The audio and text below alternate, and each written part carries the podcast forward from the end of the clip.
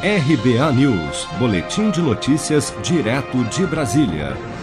O presidente Bolsonaro disse nesta terça-feira, durante reunião da cúpula de líderes dos partidos que integram o BRICS, Brasil, Rússia, Índia, China e África do Sul, que a Polícia Federal desenvolveu uma tecnologia capaz de identificar a origem da madeira brasileira exportada ilegalmente para o exterior e que vai divulgar a lista dos países compradores.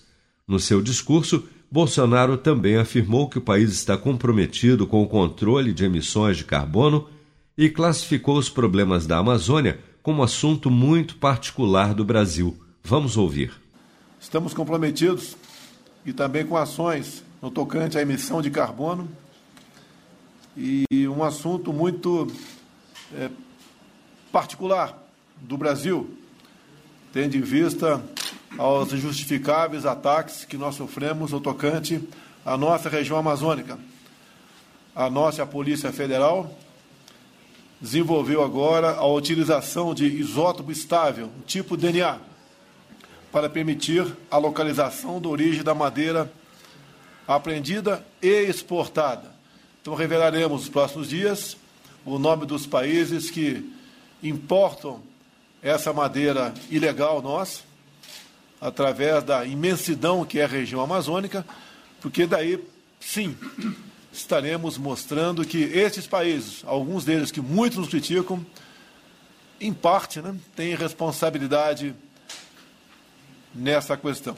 Esta não é a primeira vez que o presidente menciona o fato de que países que criticam as políticas ambientais do Brasil são destinatários de madeira de desmatamento na Amazônia. Em nenhuma das ocasiões, no entanto, Bolsonaro mencionou nomes, mas já chegou a dizer que, abre aspas, países que nos criticam são, na verdade, receptadores, fecha aspas. Em janeiro de 2018, Ibama e Ministério Público Federal deflagraram uma operação nos portos de Manaus, cujo objetivo era interromper o transporte clandestino de madeira extraída da Amazônia com destino aos Estados Unidos e à Europa.